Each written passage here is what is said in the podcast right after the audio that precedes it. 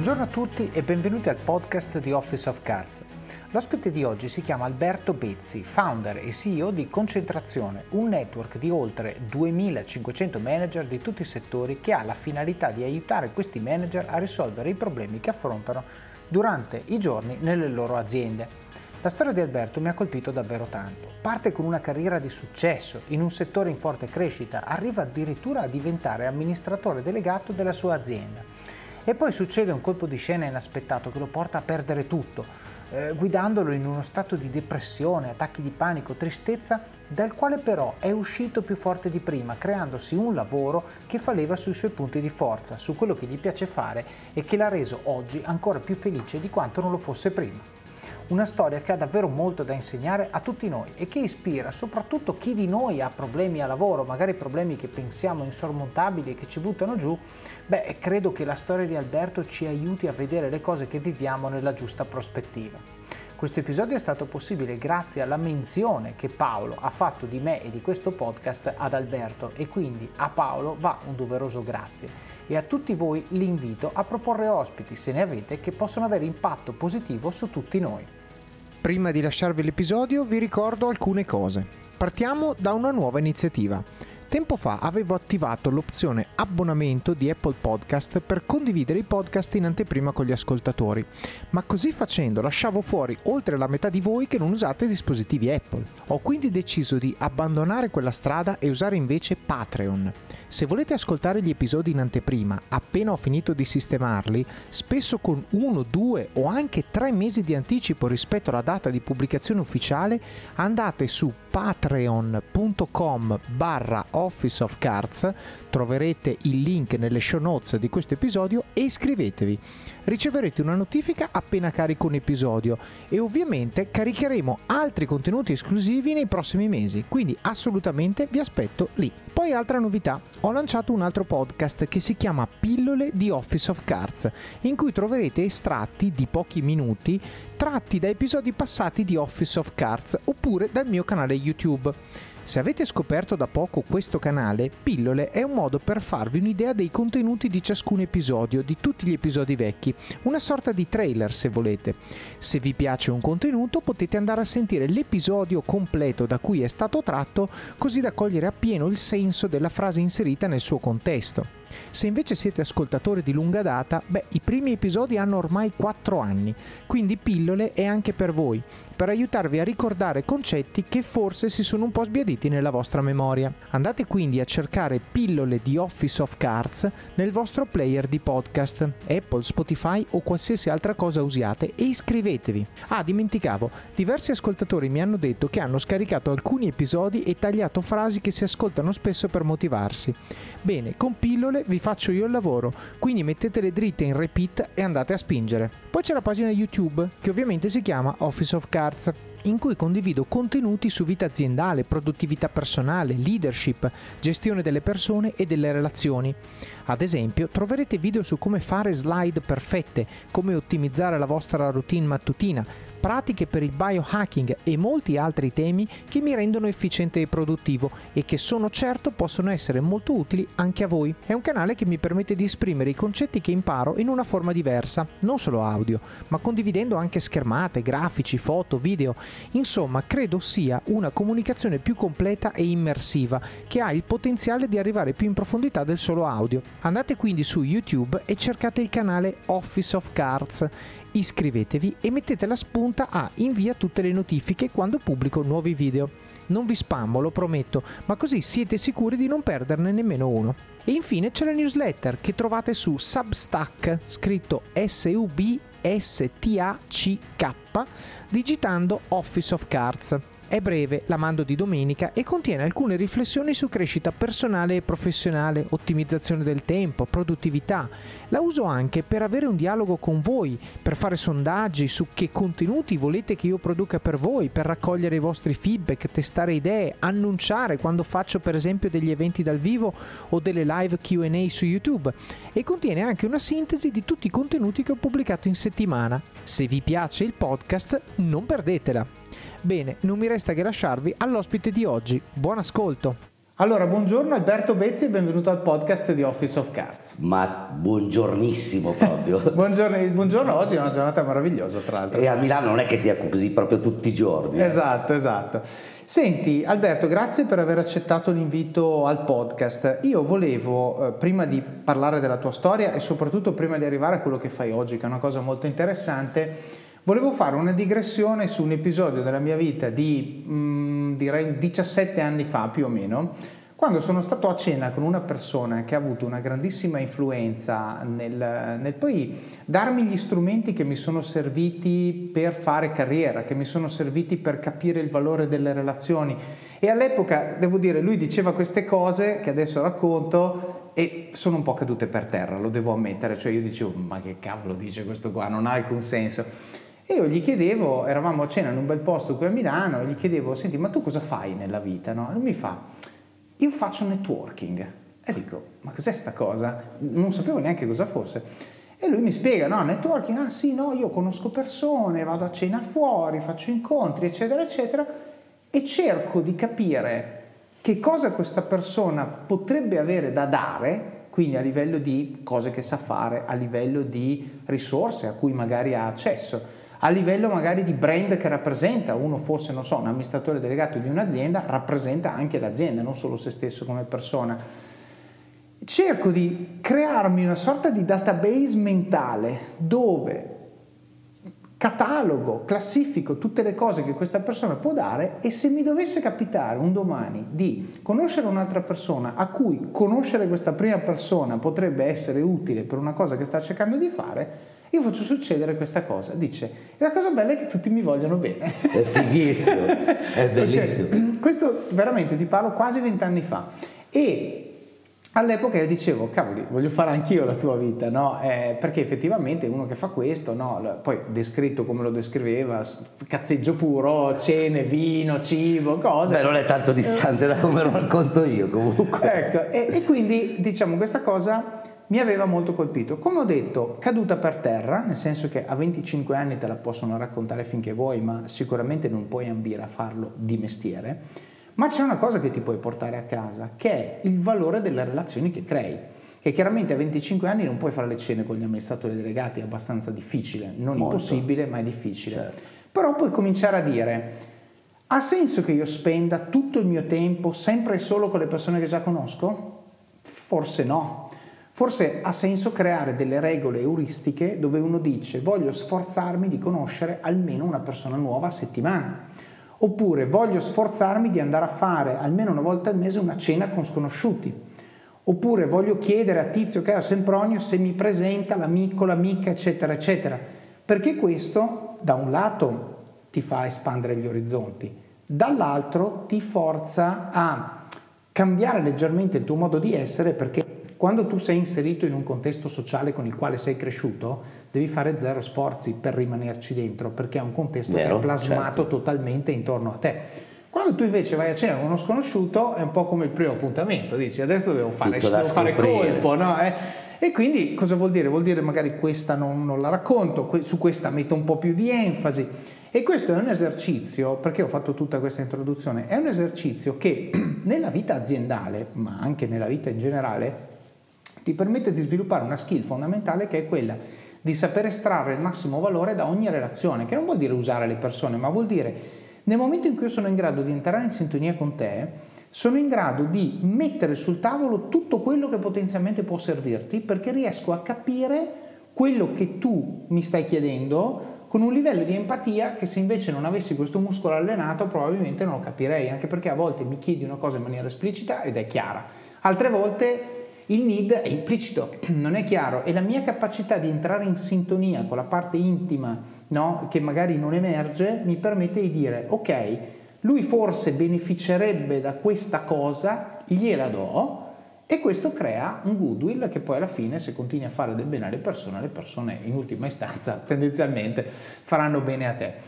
E tutta questa intro perché... No, questa non è una intro, è come se avessi fatto io la domanda a te. Raccontami del networking. Raccontami, eh, cos'è? La definizione Wikipedia di networking più o meno Ce ne sono, cioè, avevo fatto una ricerca su Google, ci sono migliaia e migliaia e mm. migliaia di definizioni. Poi alla fine effettivamente tu hai fatto una intro bellissima perché hai toccato 100 punti diversi. Adesso li, li esploriamo adesso tutti, facciamo nel dettaglio. Però mi viene in mente una cosa adesso così, eh, mi hai fatto prendere un attimo di respiro, mi è venuta in mente una cosa Esiste una legge delle reti, quindi networking reti, sì, stessa certo. cosa, che si chiama la legge di Metcalfe, che dice che il valore di una rete cresce con il quadrato del numero di nodi che fanno parte di quella rete. Eh. Questa rete, questa legge è una legge che sta alla base del fatto del, del valore di internet, per esempio, no? certo. eh, perché giustamente più eh, elementi ci sono che partecipano a, a, a, questa rete, che può essere internet in quanto infrastruttura, ma può essere anche un social network, Facebook, Twitter, queste cose valgono se c'è tanta gente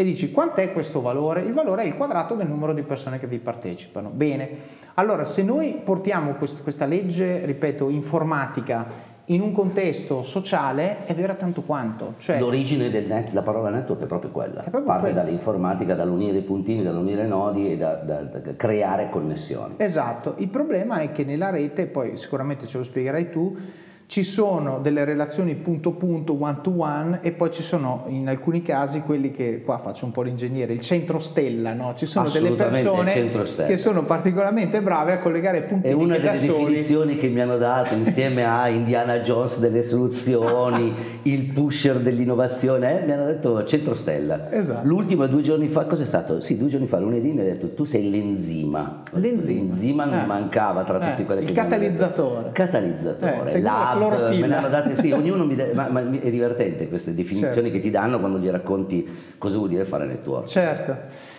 Niente, quindi io ho voluto fare tutta questa intro innanzitutto perché volevo lasciare a chi ci ascolta lo stimolo, se non investite tempo nel creare relazioni, avete un valore minore proprio per la legge di Metcalfe che ho appena detto, perché le relazioni vi rendono persone più ricche, più complete e sicuramente anche più interessanti banalmente e poi perché se coltivate le relazioni potete far succedere cose nel vostro mondo che in ultima istanza beneficiano anche voi, anche se magari non direttamente all'inizio.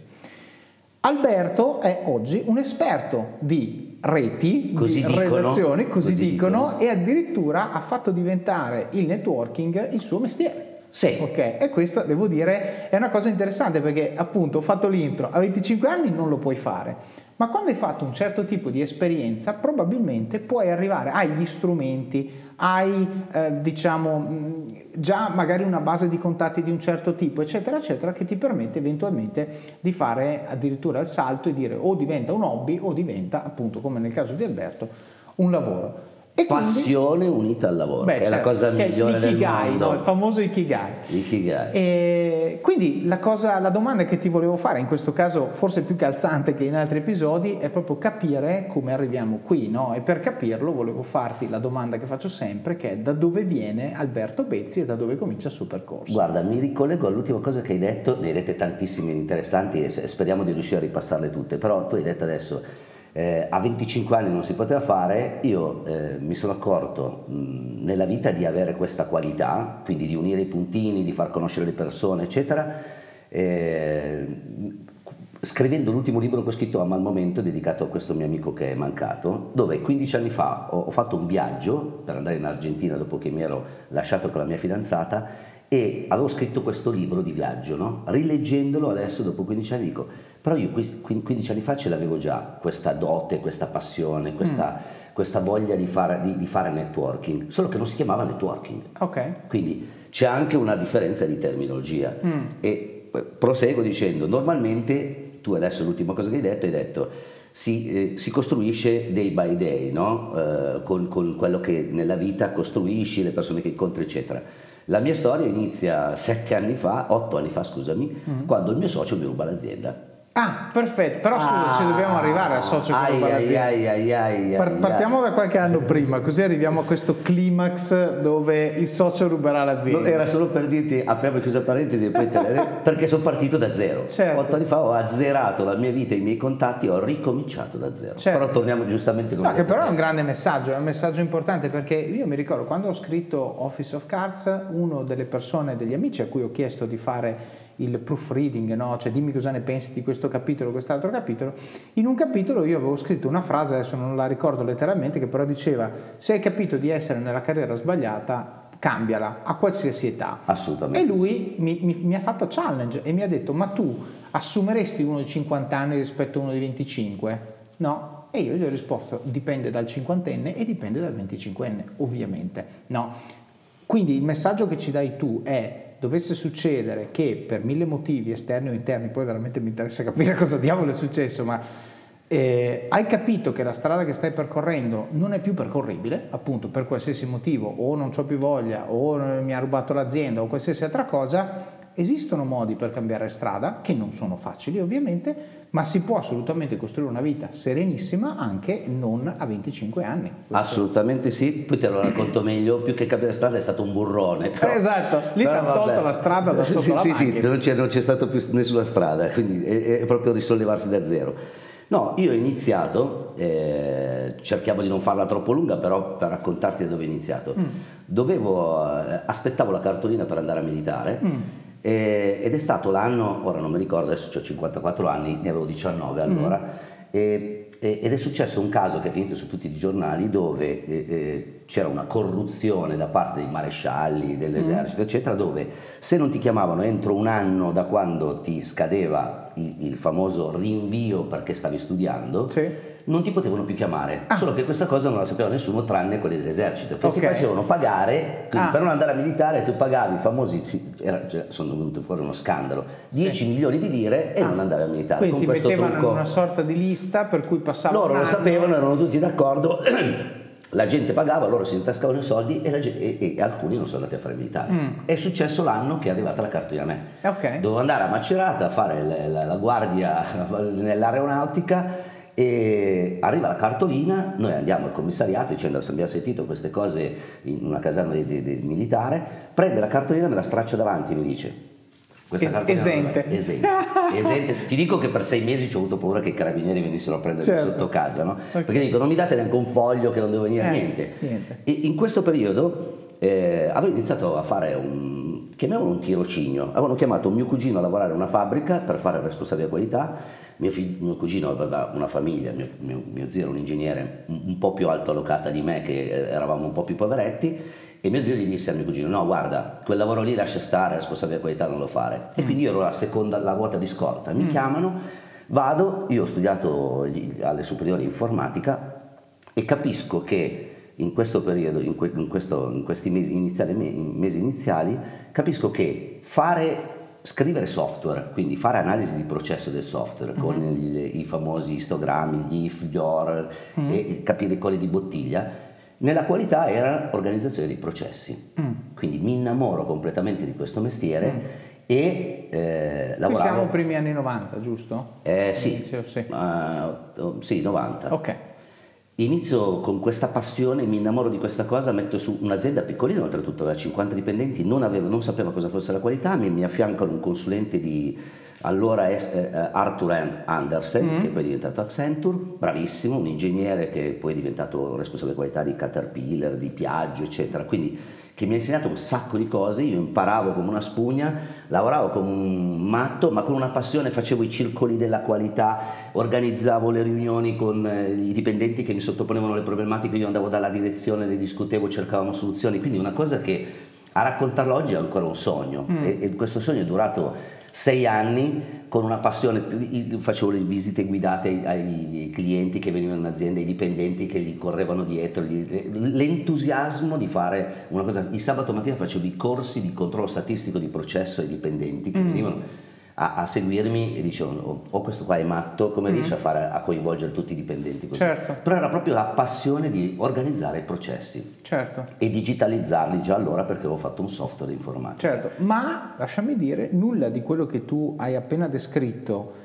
che è diciamo above and beyond quello che uno Sì. si aspettava, era una cosa che tu facevi nel tuo cubicle, cioè in tutto quello che hai appena detto c'era, lo facevo per i clienti, lo facevo I per i colleghi, andavo dai dirigenti a portare il tema, anda- mi mettevo di fianco alle persone che facevano le cose per Organizzavo come- cene, aperitivi, le scampagnate, i Esatto. giochi, cioè proprio... Cioè eh, tu hai preso la passione che avevi per quello che stavi facendo e l'hai usata come motore per alimentare una macchina che stava girando, però ciascuno faceva il suo senza magari avere quei legami fra un dipartimento e un altro oppure azienda con i clienti che poi invece sono legami empatici, no? E se ci pensi, ero già un centro stella, Certo, senza saperlo. in no? quell'azienda. Eh, bellissima avventura, loro hanno tenuto per vent'anni il cartello che gli avevo regalato io, loro mi hanno fatto un regalo bellissimo con delle frasi, eccetera. In azienda, dopo vent'anni che sono andato via, io sono di nuovo tornato, c'era ancora nella mensa il cartello che io gli avevo regalato, eh, per ringraziamento a tutti i dipendenti per questa... Mm. Cosa diceva questo cartello? Non me lo ricordo, una Ah. cosa bellissima però, cioè era un ringraziamento alle persone. Ah, comunque. ok. Eh, e loro mi avevano detto, mi avevano regalato una, una- una pergamena con scritto sei una persona eccezionale non dimenticarti mai solo le tue radici, no? Ah. cosa che io non ho mai fatto nella mia vita Certo. perché torno ancora al paesello, mi piace ricordare, ho, ho contatti ancora con tutti gli ex dipendenti Mm. di quell'azienda, perfetto. Eh, facciamo una scommessa, eh, eh, di- io volevo diventare il più giovane, avevo, non- quindi non ero laureato, quindi avevo 23-24 anni, volevo diventare il più giovane dirigente in Italia. Ok. Sapevi quant'era Non- giovane, non- il più non- giovane? cioè, ero, ero veramente un, un vulcano in, in eruzione, un- Eh. mi chiamavano un fumo in piena, lo Eh. tsunami. Eh, mi- facciamo la- l'accordo con questa, era un'azienda familiare con quattro fratelli Mm. eh, e dico ok io vado a, di- a dirigere uno stabilimento che loro avevano preso in Repubblica Ceca vicino a Praga, Turnov. Facciamo l'accordo, pronti via, loro mi dicono però devi informatizzare l'azienda là come c'è già qua, fai la formazione là così quando vai è già tutto pronto, faccio tutto. Eh, ora di partire per diventare dirigente, loro facciamo una riunione davanti al camino, loro quattro, io e mio padre, eccetera, e dice guarda ci abbiamo ripensato, eh, il nostro fratello più giovane è là, ormai ha deciso di vivere là, tu rimani qua, dico no no aspetta no, ok, ci, ci diamo una mano, un contratto, una stretta di mano, ok, cambi- eh, eh, cambio lavoro, quindi decido di fare passaggio di consegne, mi licenzio. e- Quindi scusami, cioè tu avevi fatto tutto diciamo, un lavoro di preparazione più- clamoroso e poi Sì. non sei andato e quindi hai detto ciao. E gli ho detto, eh, ma proprio per una questione di eh, rispetto dei patti che, che Certo. vengono fatti, no? Mm, indipendentemente che siano scritti o no, è veramente un- una promessa, una mancata promessa. Io poi questa cosa qua ci tenevo, quindi mi licenzio senza avere un lavoro. Decido con la mia Ok. fidanzata di partire per andare a Londra perché l'inglese è sempre stato uno dei miei problemi, non che tu parli un inglese perfetto, ho ascoltato le tue interviste meravigliose. Grazie. Eh, il mio fa invece veramente schifo. Decido di, di andare a Londra e il giorno prima di partire eh, mio padre lavorava, aveva un'azienda meccanica piccolina, lavorava per il, suo grande, il più grande suo cliente che si chiama Cosme eh, in, Piemonte, gli racconta questa cosa e gli dice mio figlio dopo sei anni di qualità che era diventato bravissimo eccetera va a fare il cameriere a Londra, lui dice aspetta ti organizzo, io ho una società di consulenza che si chiama TQM che mi segue, è la più grande in Italia, ha già 5 uffici o 4-5 uffici sta cercando persone, eh, fai- ti organizzo un colloquio per tuo figlio. Mi organizza questo colloquio con Maurizio Giacalone, io mi presento Ma prima di partire per il giorno prima di Ok. partire. Il colloquio dura tre ore, Ok. no tre minuti, no, no 30, tre ore. Mm. Ci mettiamo a parlare, io sto parlando di tempi, eh, come dicevamo prima, degli anni 90, quando Mm. la qualità e l'organizzazione dei processi erano nel, nel mondo dell'industry, quindi delle fabbriche, dell'automotive, non Mm. Certo. dei servizi come poi è venuto fuori dopo. La Lean e il Six Sigma si faceva nelle fabbriche, nella Toyota, non Certo. nelle banche. Eh, facciamo questo colloquio, parliamo di organizzazione, di controllo dei- degli strumenti, controllo statistico, di manutenzione predittiva, cioè, ma, ma cose da- da- da- de- di altri tempi. E lui mi dice, ascolta, guarda, ti pago il biglietto, tu torni indietro per le vacanze dei tuoi genitori di, di Natale, una settimana fai l'affiancamento con i miei consulenti senior, io sono sicuro che ti innamorerai di questo lavoro, se invece non è così ti ripago il biglietto e ritorni a Londra. Ok.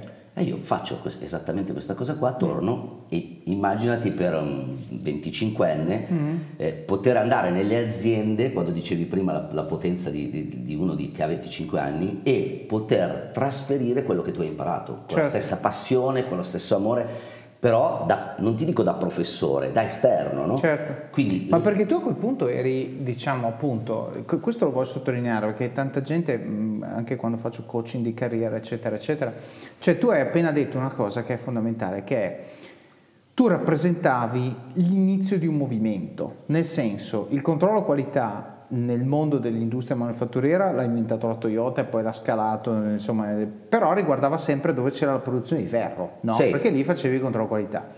Nel mondo dei servizi non era ancora arrivato, quindi nel momento in cui tu dici io ho fatto per sei anni controllo qualità, l'ho fatto non bene, benissimo perché ci ho messo del mio, ho fatto la formazione sulla qualità, ho fatto l'informazione sulla qualità, ho fatto addirittura il customer engagement sulla qualità, gli facevo vedere ai clienti quanto bravi eravamo e tutto quant'altro, nel momento in cui tu vai in un'azienda che ha capito l'importanza del controllo qualità, ma ancora non è strutturata per, di che cosa ha bisogno? Di uno che questo mestiere lo sappia fare. E a quel punto, poiché era un ambito prevalentemente manufatturiero, non c'era nessuno che unisse appunto i puntini e andasse a farlo nel mondo dei servizi. Quindi quello che voglio che le persone si portino a casa da questo passaggio che tu hai raccontato è se ti metti a fare un lavoro che è pre- prettamente diciamo parte di una industry, ma che verosimilmente potrebbe essere un lavoro che ha senso in tutte le industrie e ti fai un po' di anni di esperienza in quell'ambito, poi diventerai una risorsa scarsa sul mercato del lavoro certo. e quindi avrai delle opportunità che altri non avrebbero. E comunque il segreto che mi diceva sempre mio nonno è ci devi mettere tutta la passione che hai in quello che Questo fai. Cioè, se ci metti l'amore, che sia uno sport, un divertimento, un lavoro, ci devi mettere la passione, certo. l'energia, la voglia di fare, la curiosità di imparare tutti i giorni. Sono lieto di presentarvi il primo sponsor del podcast di Office of Cards si chiama Digital Combat Agency ed è una società di consulenza digitale basata a Londra e fondata da Federico Sbandi, che è stato ospite di questo stesso podcast per un'intervista nell'episodio 77, ad oggi uno di quelli per cui ho ricevuto il maggior numero di feedback positivi e che vi consiglio di andare ad ascoltare se non l'avete già fatto. La sua società si occupa di comunicazione e marketing digitale e lavora con clienti internazionali in Europa, in Medio Oriente e anche in Italia. La Digital Combat Agency è specializzata in strategia digitale per le aziende e progetti di posizionamento online per manager e imprenditori. Federico crede infatti nell'idea che nell'era moderna la presenza digitale dei leader aziendali debba ricevere la stessa attenzione che ricevono i canali dell'impresa stessa. Io sono assolutamente d'accordo, al punto che gli ho lanciato una sfida. Convincimi che sei bravo facendomi vedere che cosa faresti al mio profilo LinkedIn, così parliamo di risultati veri e non solo di teoria. Beh, con i suoi suggerimenti in un solo mese ho raddoppiato le visualizzazioni medie dei miei contenuti e triplicato le visualizzazioni per i post più visti. Se sentite che voi o la vostra azienda avete bisogno di supporto strategico sul digitale, visitate il sito web www.digitalcombatagency.com, agency scritto agency con la Y, non potrei consigliarvi posto migliore per prendere in mano la vostra strategia di comunicazione digitale e lo dico perché l'ho provato io stesso. Trovate anche il link in descrizione. E comunque per andare veloce, perché sennò a concentrazione non ci arriviamo più, eh, eh, decido di accettare questo lavoro e lui mi dice ok, sono stato il primo ad entrare, l'unico non laureato, il più giovane di tutti. Tutti gli altri erano ingegneri gestionali. Okay. E lui mi dice guarda entri come consulente junior, 250.000 lire al giorno mm. e, e, inizi, eh, ti diamo un paio di clienti. Dico guarda va benissimo, però facciamo una cosa, tu mi assegni quattro aziende, mm. che scegli te quali vuoi, quali vuoi. Io in sei mesi, massimo otto, le porto tutta la certificazione. Di solito il periodo, e intanto dipendeva da quanto l'azienda ti seguiva, non solo quanto tu gli davi le dritte per farlo. Di solito il periodo era un anno o due anni che mm. ci mettevano le aziende a certificarsi. Io ho detto in otto mesi. Non mi paghi in questi otto mesi? Mm. Se tra otto mesi io ti ho portato la certificazione di queste quattro aziende, io voglio aprire la sede a Milano che okay. l'ATQM non aveva ancora. Certo. Cioè lui mi guarda e mi dice quindi tu lavori otto mesi senza essere pagato? Certo, sì. Ok. Firmiamo un contratto eh. E otto mesi dopo ho portato la certificazione quattro aziende. Ti dico una di queste faceva leghe dentali, solo per raccontarti una, alcune erano molto grandi, 200 dipendenti, addirittura più grandi dove avevo lavorato io, mm. e alcune piccoline. Certo. Mi ricordo che eh, eh un, alla certificazione di un'azienda che faceva leghe per i denti mm-hmm. erano cinque persone, quindi piccolissime. Okay fare un organigramma di un'azienda di 5 di Complicato. persone. Io gli avevo fatto l'organigramma con eh, Paperon de Paperoni che era il titolare, Ok. Archimede che era quello che faceva le ricette e le formule, Minni che era la segretaria. Che Quando l'ente di certificazione è arrivato, guardate e fa, ma cos'è, state scherzando? Gli ho detto, no, no, stiamo facendo la qualità. Questo è gestione di processi, andiamo a vedere tutto come funziona l'azienda, quindi è stato bellissimo. Otto mesi dopo eh, eh, inizia la mia avventura, andiamo a Milano, apriamo l'ufficio in via di Cenisio. Ok. Eh, mi presentano una persona, un ingegnere di fianco a me, e qua arriviamo vicino al burrone, eh, e mi dice: Questo è il vostro nuovo ufficio, lui sarà il direttore tecnico e tu il direttore commerciale. Lo guardo e gli faccio: No, scusa, io sono il direttore tecnico, io sono quello che sa la qualità, che ha otto anni, che metto le mani in pasta, eccetera. Eh, dice: No, no, tu hai una- un'attitudine nelle relazioni che è imbattibile. E questo me lo disse lui, che era già uno che aveva eh, eh, una propensione alle relazioni. Quindi divento direttore commerciale, il primo anno fatturiamo un miliardo di lire. Il primo Avevo- anno. sì, avevo Ok. 50 Qui siamo persone sotto, 90 98, eh. 99, più o meno così. Ok. cioè, 50 persone sotto, la sede più grande, l'ultima partita la più grande d'Italia. Mhm. Eh, io divento il managing director, quindi com- mh, abbiamo creato, cioè, avevo mh, tipo eh, 500 clienti abbiamo fatto. Ok. Quindi presi da zero, portati alla certificazione. Siamo diventati la società leader in Italia e la mia- la- l'ufficio dove, dove ero io, la più grande in Italia, per seguire le aziende e portarle a raggiungere un'ottimizzazione del loro modo di lavorare. Questo va be- tutto bene, perfetto. Questo ingegnere che mi aveva presentato il mio direttore tecnico in 17 anni è diventato il mio più grande amico. Abbiamo costruito società in Italia, all'estero insieme, è andato tutto. era- io lo dicevo che era il 50% perché io le cose tecniche che facevo lui alla fine non ero capace di fare. Ah, ok. Però io sono stato sempre la, la parte relazionale, quindi quello che univa- teneva sempre uniti i puntini. Certo, ma poi c'è anche un'altra cosa importante che, che- che voglio sottolineare in quello che hai detto, che è capire gli aspetti tecnici di un qualcosa non vuole necessariamente dire essere la persona migliore per occuparsene all'interno di un ambito. E qua, Perché- qua, guarda, mi hai toccato proprio. Eh. Era esattamente quello che dicevo io, e lui diceva il contrario. È chiaro. Se non sei un tecnico, non puoi capire o seguire la, la Eh, problematica. però un conto è, li, li capisco abbastanza che per esempio li posso raccontare ai clienti, che se mi fanno domande tecniche so rispondere, eccetera, eccetera. Ma un altro conto è essere responsabile di tutto il processo tecnico e quindi avere un livello di conoscenza e una Quella capacità di scendere cosa. nel dettaglio, Bravo. che è un altro skill set. Quindi secondo me da un lato bravo il capo che ha, ha capito che tu capivi abbastanza della parte con cui, sono tecnica. per- rap- con cui sono ancora in rapporti, sia Maurizio Giacalone che Raffaele Sciarrillo, cioè Certo. ci sentiamo ancora, ci scriviamo, quindi io non- nella mia vita non ho perso nessuno di quelli, eh, de- delle persone con cui abbiamo creato relazioni. Certo.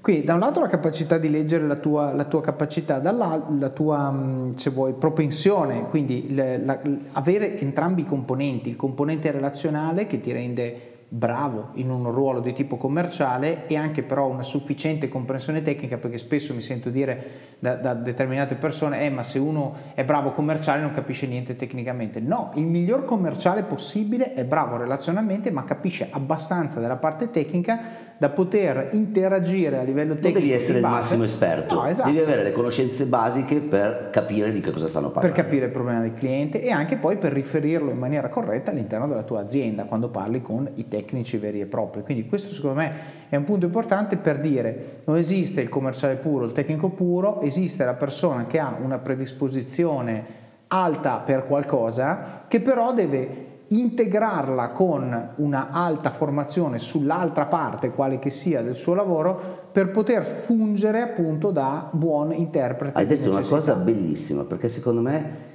il commerciale deve avere delle competenze tecniche e il tecnico deve avere delle competenze commerciali, cioè ci vogliono tutte e due, le- e- e bisogna cercare di equilibrare in- in- il più possibile alcune soft skill che non basta che uno sia un tecnico eccetera o, o un commerciale eccetera, ci vuole un, un mix di cose. Certo. Ehm, creiamo, la TQM va benissimo, funziona tutto benissimo, eh, ci comprano i francesi, te lo faccio, io comunque nel giro di 8 anni, 9 anni, da consulente junior all'ultimo entrato sono diventato l'amministratore delegato della società. Ok.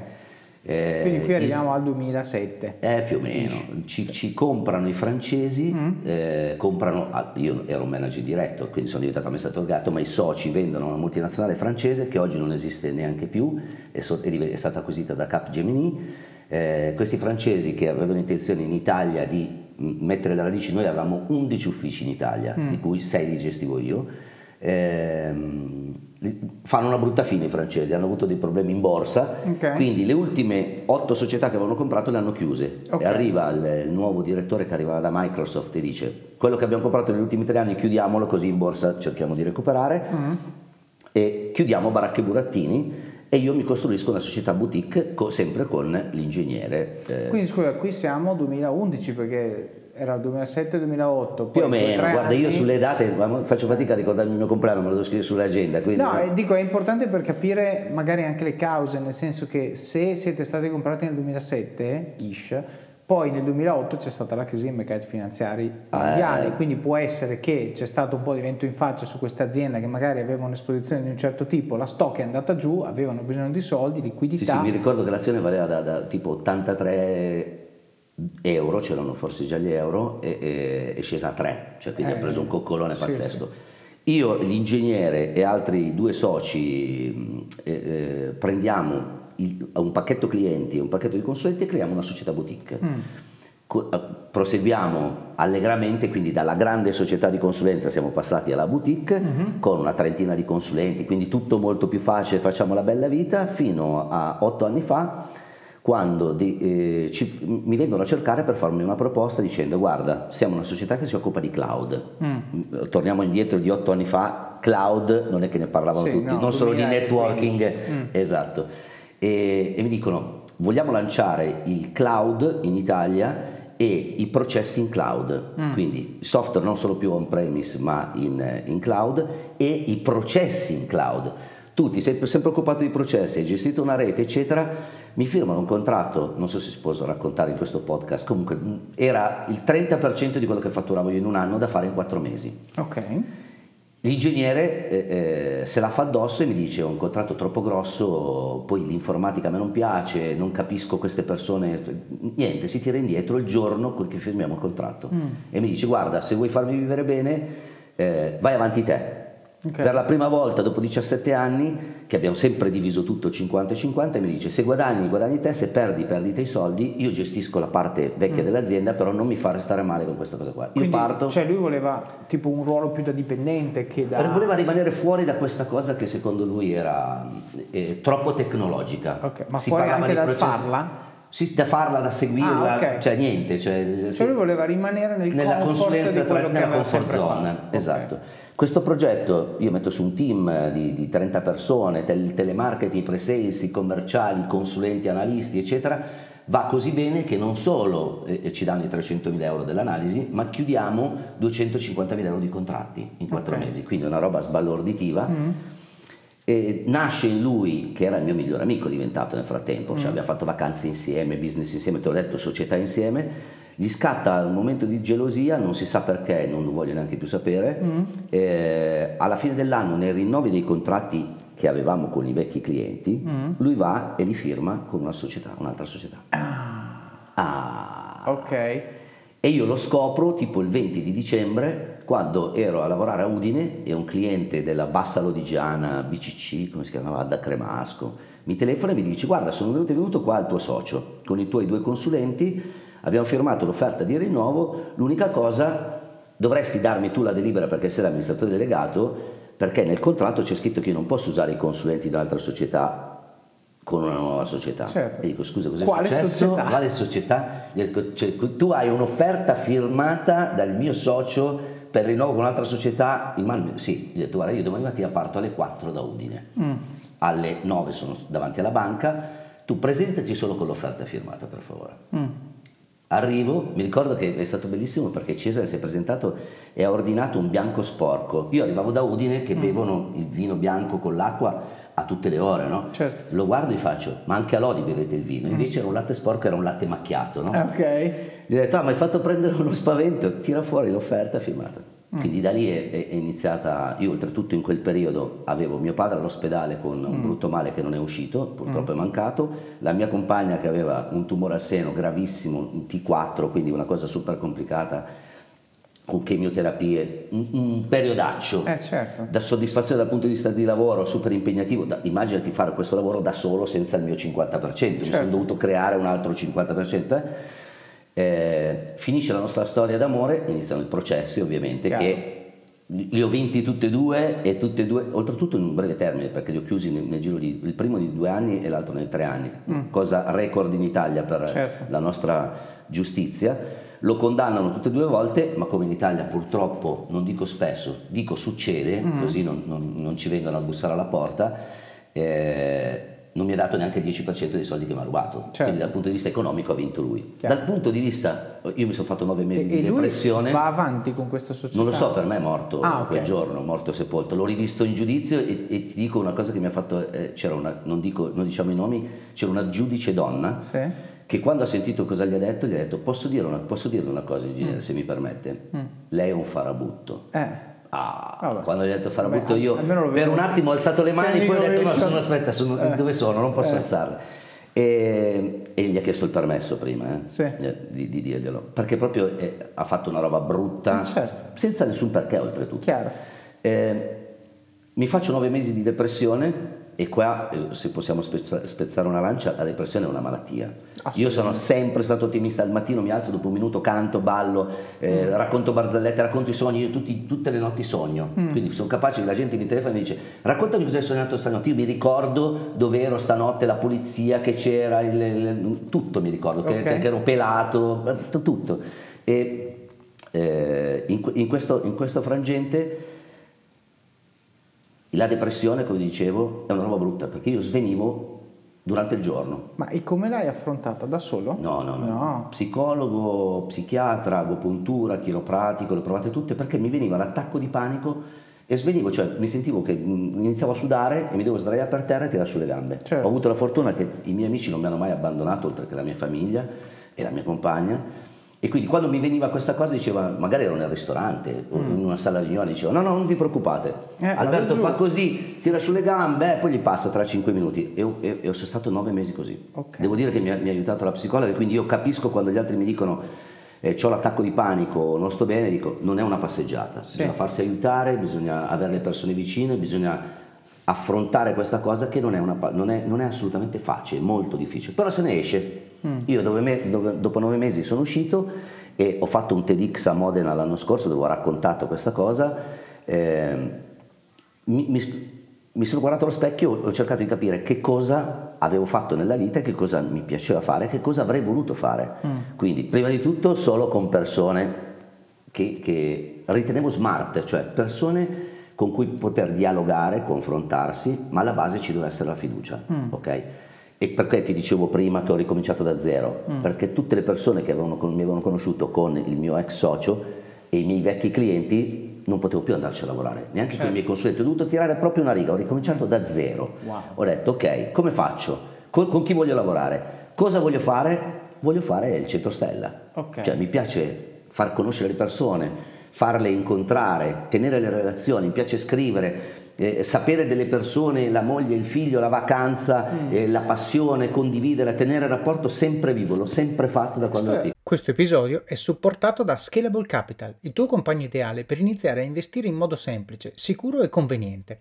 Con oltre 600.000 clienti, Scalable è una piattaforma regolamentata e questo è molto importante ragazzi, perché vi offre una possibilità di investire in azioni, ETF e fondi partendo solo da un euro. Ma perché dovreste iniziare a investire? È semplice. Primo, l'inflazione, che se aumenta di questo passo diminuisce di molto il nostro potere di acquisto. Secondo, se pensate oggi che la pensione che avrete quando ci andate a 80 e passa anni vi permetterà di sostenere lo stile di vita che avete, beh, vi faccio tanti auguri. E il terzo, beh, per chi ne ha, i figli. Io ad esempio ho un fondo per le mie bambine, piani di accumulo per me, investimenti diversificati per obiettivi che hanno orizzonti temporali diversi. Con Scalable puoi dare forma ai tuoi obiettivi di investimento e sfruttare appieno il suo potenziale per far crescere i tuoi risparmi nel tempo. L'importante è iniziare per step e Scalable non ti permette solo di acquistare azioni o ETF, ma anche di imparare come funziona il mondo degli investimenti.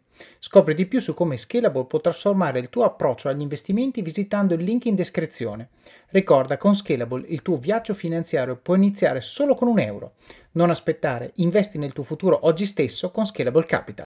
Vorrei farti una domanda su questo, perché molte delle persone che, che ascoltano questo podcast mi chiedono in qualche forma, nei commenti, nei post, durante il coaching, eccetera, eccetera, mi chiedono, eh, ma io cosa mi piace fare non lo so.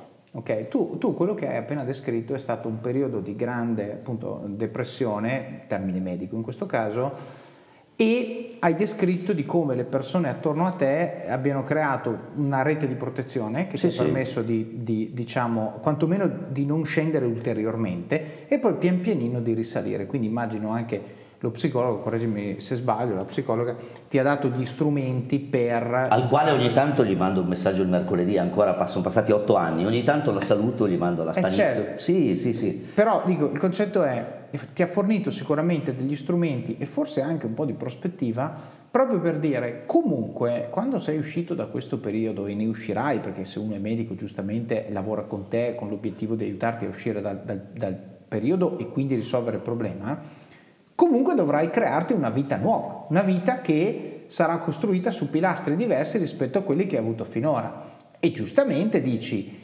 e sarebbe sensato e bello se creassi una cosa che mi piace veramente fare, che mi viene bene, che mi dà passione, che mi dà energia e che costruisce sui miei punti di forza. Questo ragionamento di dire ok, quindi voglio fare il centro stella, ok, quindi voglio fare networking. L'hai fatto da solo? Ti ha aiutato il lavoro in terapia? Ti hanno aiutato gli amici? Cioè, no, come no, questo, hai fatto questo, a trovare la questo tua l'ho fatto, l'ho, l'ho fatto da solo perché è proprio un periodo di introspezione quando tu ti chiedi ok, adesso non c'è più niente. Che faccio nella vita? Cioè, da dove ricomincio? Da dove inizio? Perché a volte è ricominciare, a volte è iniziare. Mm. E io ti dicevo prima, volevo conoscere persone nuove, avevo questa passione di unire i puntini, o cercavo qualcosa che fosse curioso, cioè a me mm, fare la stessa cosa tutti i giorni o andare nello stesso ufficio tutti i giorni non volevo più. Mm. Volevo parlare con persone nuove di argomenti nuovi, imparare tutti i giorni e crescere professionalmente tutti i giorni per crescere professionalmente, oltre a imparare, devi anche conoscere persone di un certo livello. Certo. In generale si cresce, se, se, vuoi imparare, impari da tutti. Eh. Mia, mia, zia diceva, il miglior consiglio può arrivare anche dal peggiore degli uomini, bisogna ascoltare e, e poi farlo tuo, mm. personalizzarlo. E, e, quindi ho detto, ok, ma cosa posso fare? Eh, fatto, l, l, ci ho messo qualche mese ovviamente, mm. ho detto, ok, ricomincio da zero, qual è lo strumento con cui posso creare nuove con- connessioni e c'era LinkedIn mm. che adesso tutti conoscono, io ti assicuro che otto, otto, anni fa LinkedIn non se lo filava nessuno, cioè poca gente veramente c'era. Certo. E inizio a costruirmi uno alla volta mandando un messaggio dicendo ciao sono Alberto, mi, mi occupo di networking, eh, mi piace condividere soluzioni, imparare eccetera, un messaggio carino di, di benvenuto dicendo mi piacerebbe iniziare a conoscere anche te. Mm.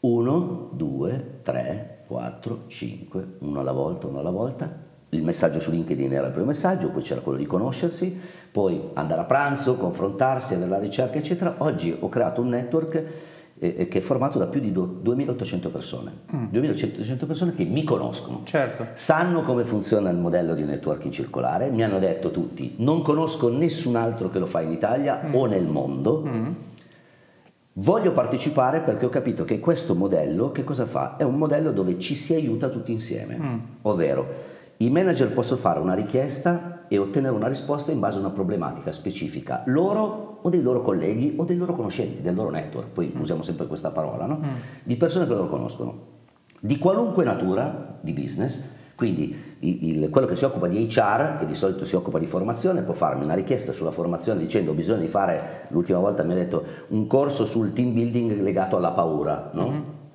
Oppure l'HR mi può dire, guarda, il mio collega del marketing ha un problema sull'analisi statistica del, suo, del sito per fare l'analisi predittiva e mi fa scrivere la richiesta da quello del marketing. Quindi va, le richieste le accettiamo tutte mm.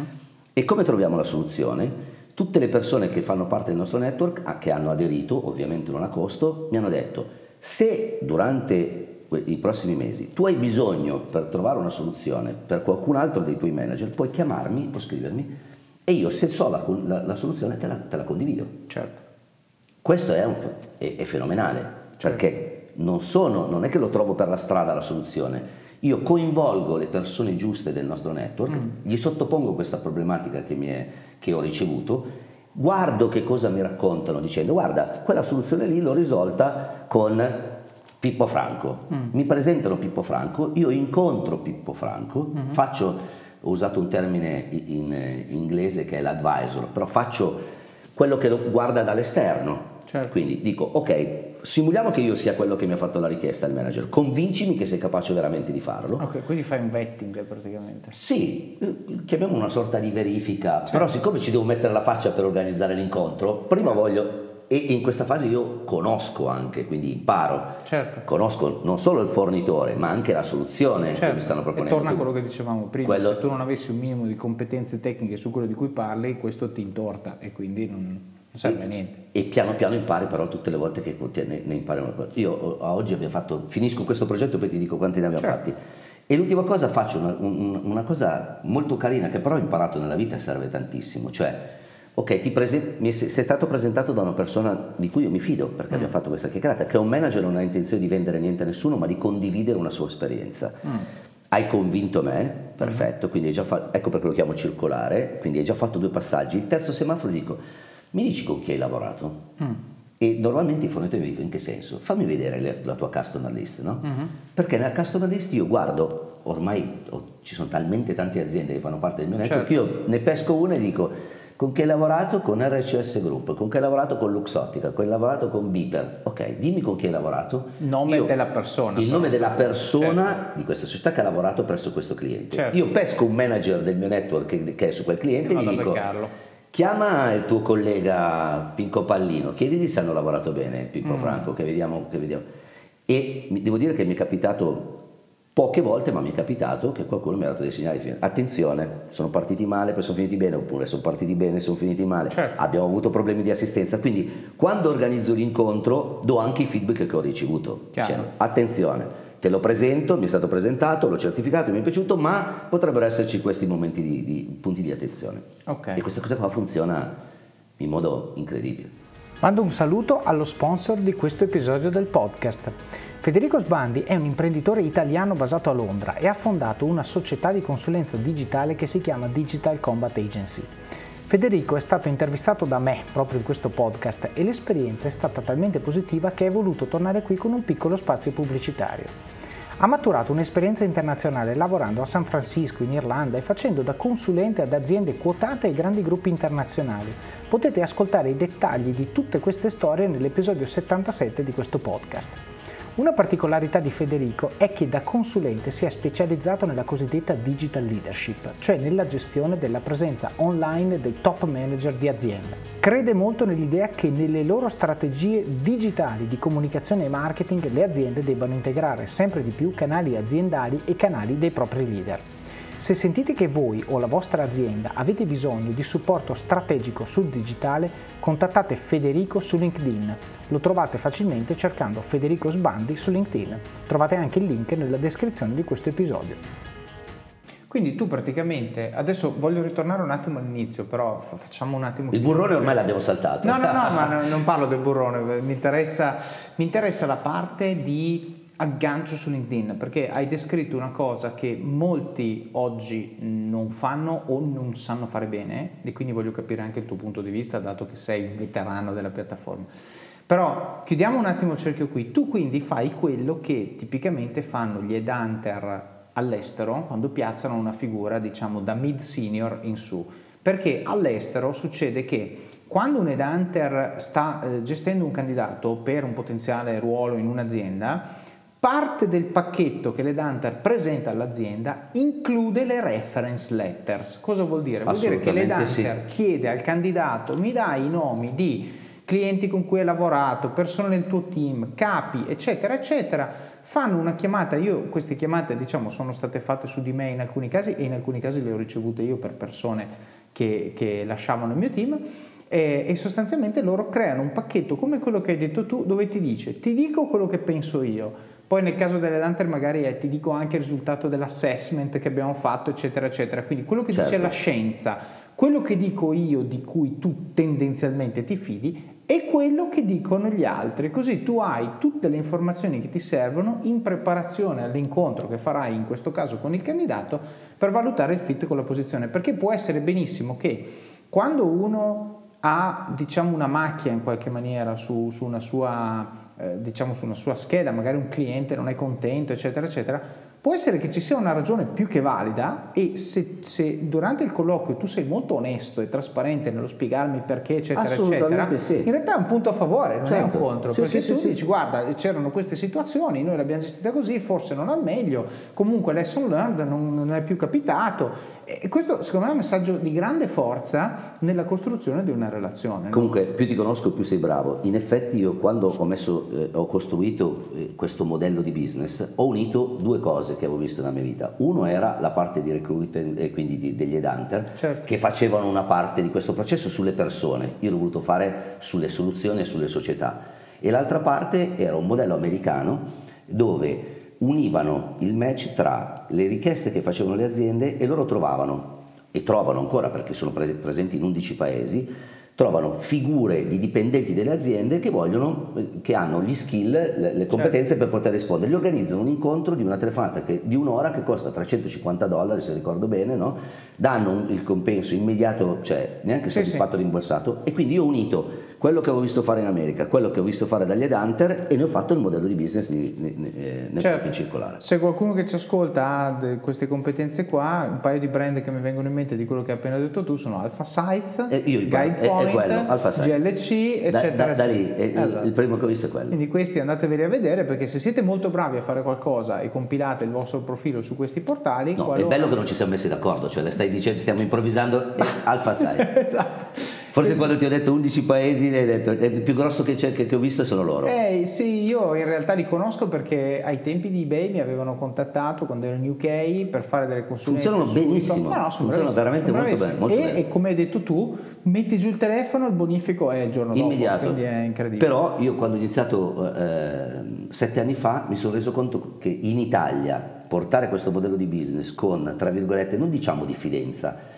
il livello culturale del paese Italia, che è formato normalmente dalle PMI, certo. e anche le aziende più strutturate, non hanno questa percezione dicendo chiamo uno, quello mi trova la soluzione. Ma io ancora oggi, io ho fatto ieri due incontri con due persone che mi hanno presentato e tutte e due mi hanno detto ma perché non, non ti hanno presentato prima? Certo. Io avevo un sacco di problemi, ho sbattuto la testa e tu sei un acceleratore per risolvere i problemi e, eh, ho perso tempo, dico no, certo. tempo ma sai qual è? qua. La mia percezione, insomma io sono figlio di un piccolo imprenditore italiano, è che tante PMI, soprattutto quelle a gestione diciamo quasi familiare, sono testardi sono testardi, è anche sono un po' la mentalità singoli. di provincia, no? Esatto, cioè io ho un problema, me lo risolvo perché sono figli anche in molti casi di, una generazione in cui ce la dovevi fare da solo, se no non ce la facevi. E oggi aprirsi a ma mi fido di Tizio, sentiamo cosa dice Caio, eccetera, viene visto da molti, mio padre in primis, per fortuna che adesso è in pensione, come un segno di debolezza. Chiedere aiuto è un segno di debolezza, invece in realtà è un segno di intelligenza. Assolutamente. Perché dici, se io mi confronto con te su qualcosa, nel peggiore dei casi ho un'idea che almeno se, poteva, se, se, era sbagliata, magari tu ti sei accorto che era sbagliata, allora mi... mi Ma io poi alla, alla, fine dico a tutti, mettimi alla prova, no? Certo. Metti alla prova, non me, il network. Il network. E funziona, ti dico, delle soddisfazioni pazzesche, proprio eh, c'è una, una, un indice di, di, di, che io cerco di misurare, di trovare soluzioni che è 100% degli incontri che organizzo sono quelli giusti. Certo. E più del 50% quando io ho organizzato l'incontro esco dalla scena, ho imparato, ho visto, li lascio da soli, se, più del 50% delle volte nell'arco dei 12 mesi vanno d'accordo e firmano un contratto, quindi certo, è incredibile. Certo, certo. Ma questo tra l'altro mi fa venire in mente un parallelismo importante, che cioè conta, contano i sì che dici, ma contano molto di più i no che dici, proprio perché quello rappresenta il, il brand. Io sentivo qualche giorno fa un'intervista in un podcast dove dicevano che il, la percentuale di successo delle persone che applicano al corso per diventare Navy SEALs è da 20 anni il 15%. Porca miseria. Fisso. E dice il nostro obiettivo non è aumentarlo, Il nostro obiettivo è tenerlo, È perché vuol dire che è quello. Quello è- è un massimo, punto, sei al top. Non è che se, div- se diventa il 20, sai cosa succede? Che sto abbassando la qualità. Vero. Questo è un problema. Comunque non possiamo finire questa intervista con una novità che ho tirato fuori quest'anno perché la maggior parte delle volte, di que- come è successo ieri, che mi dicono ma perché non ti ho conosciuto prima? Perché le persone non sono capaci a fare networking. Certo. Cioè questa è l'essenza di questi sette anni che ho imparato, che è anche la mia fortuna, perché essendo la mia passione, il mio lavoro, quando mi chiamano, cioè vuol dire Certo. che no- eh, ognuno di noi lo- ha un suo network, le sue competenze, l'hai detto te all'inizio giustamente, no? dice ho il mio orticello, le mie conoscenze, però difficile uscire da, da quello e contattando me o il, nostro network vuol dire averne due al- du- 2800 a disposizione certo. senza dover pagare nulla, ma semplicemente nel momento in cui sei chiamato in causa, dici la tua se, se hai una risposta da dare o se hai risolto quel problema. Quindi win-win-win, vincono tutti in questo schema. Però ho iniziato con qualcuno che mi ha detto mi aiuti a imparare a fare networking e quindi ho iniziato a fare la palestra del networking Ok. da quest'anno che è bellissima con un paio Ok. di esercizi che si chiamano gli ho dato un titolo clip flamp che non ti descrivo perché sono- sarebbe troppo lunga però dove cerco di insegnargli e dire guarda io faccio questo faccio così queste persone e, e cosa succede cerco di presentare delle persone ai manager no? che secondo me sono in linea o perché me l'hanno detto loro che vorrebbero incontrarli cosa che ho fatto con te se non sbaglio anche eh, ti ho presentato un manager cioè, la prima volta che ci siamo conosciuti Sì. giusto così perché ti ho detto secondo me dovresti conoscerlo no? Esatto. Eh, e, e dall'altra parte dico, aiutami cioè, a presentarmi delle persone che conosci te.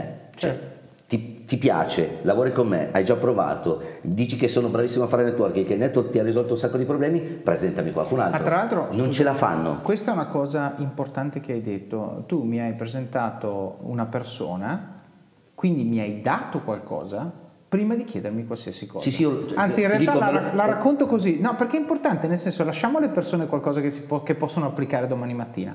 La prima cosa che Alberto mi manda, dopo che abbiamo fatto la chiacchierata iniziale dove Sì. siamo stati presentati, è dammi il tuo indirizzo email che ti mando il mio ebook. Quella è la prima cosa che mi hai detto, ok? E quindi intanto mi hai mandato l'ebook e non mi hai chiesto niente.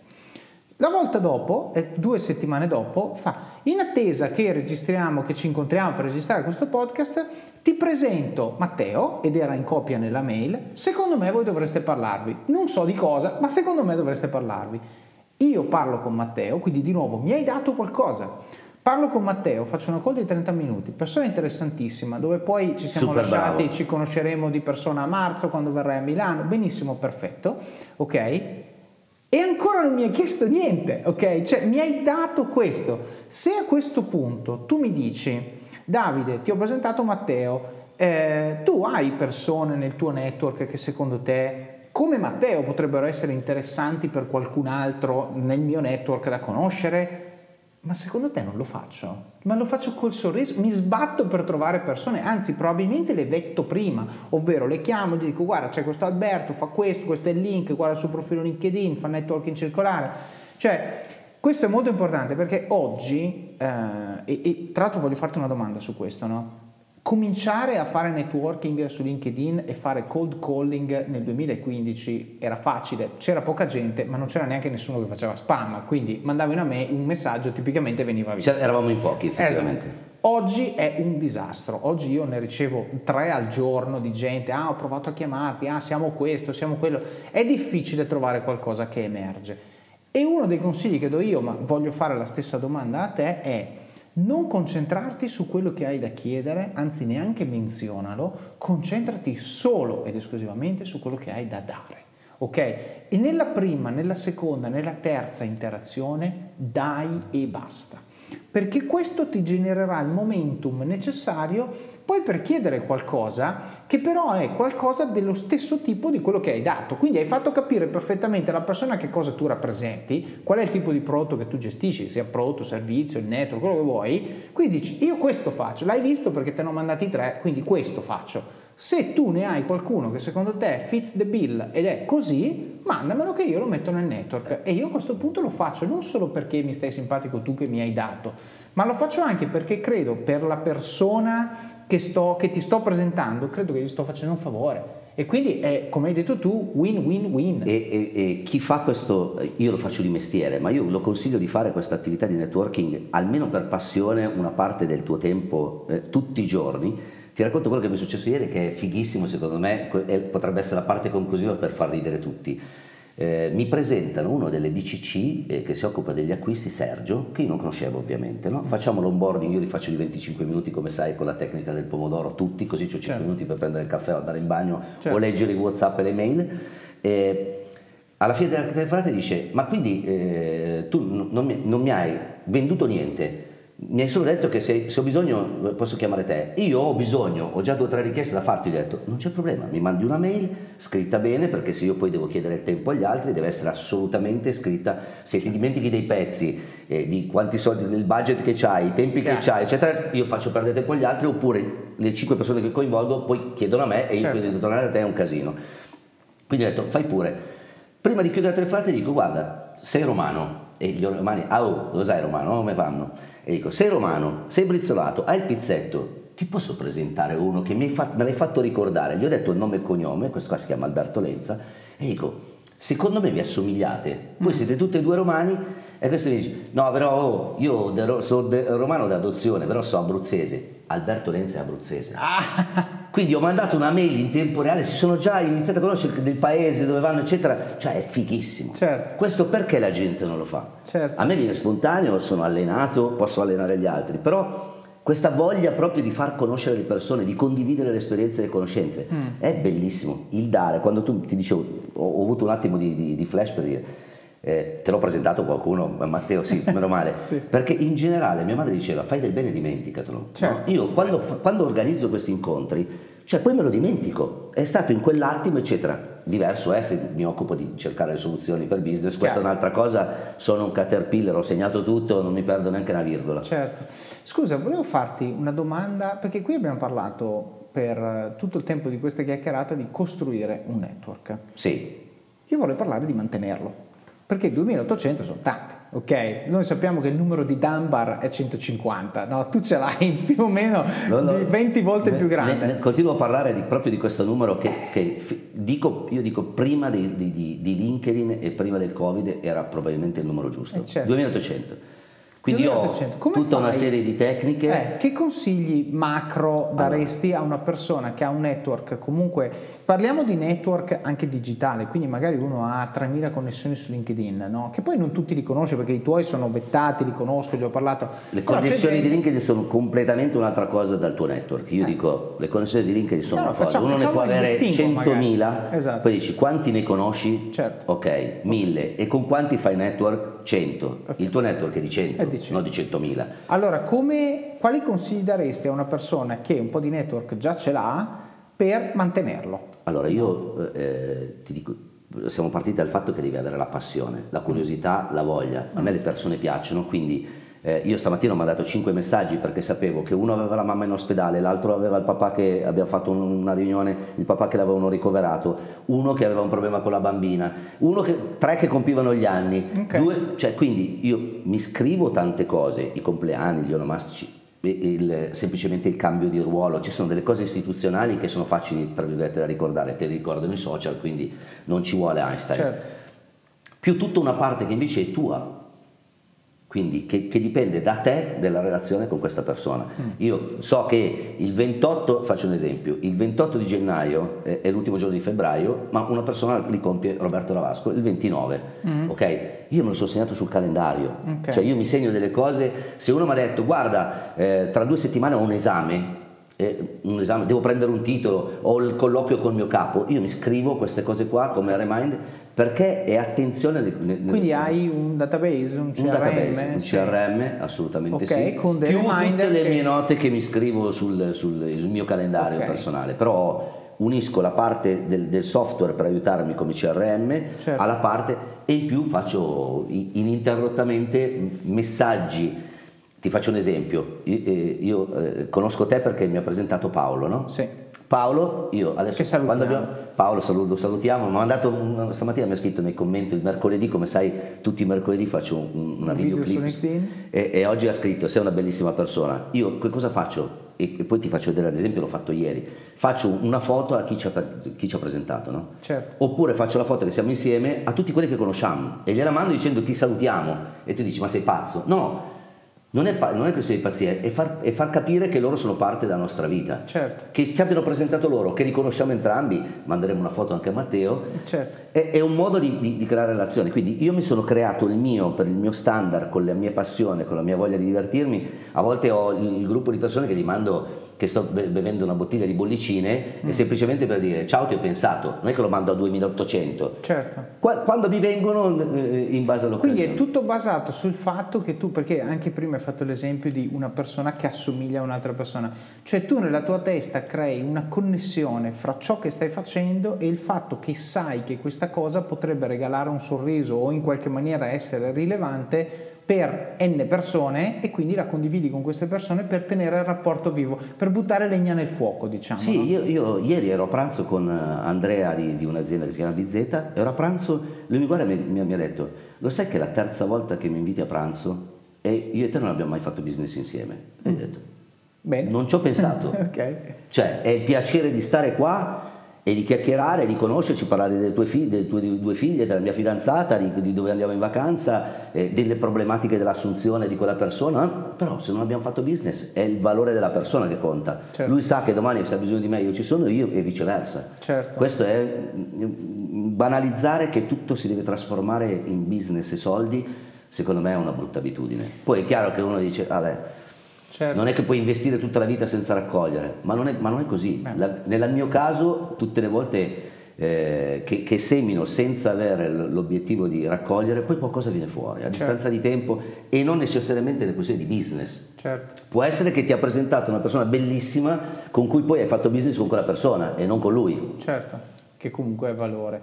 Scusa, volevo chiederti una cosa, nel momento in cui tu hai, eh, o meglio, cioè volevo fare una riflessione e chiederti l'opinione, nel momento in cui il numero è, è grande, il segreto è la rotazione, immagino, cioè il fatto che tu riesca, perché quello che fanno molte persone è sì, no, io ho un network di 100 persone, però alla fine il 90% del tempo lo passo con questi 10.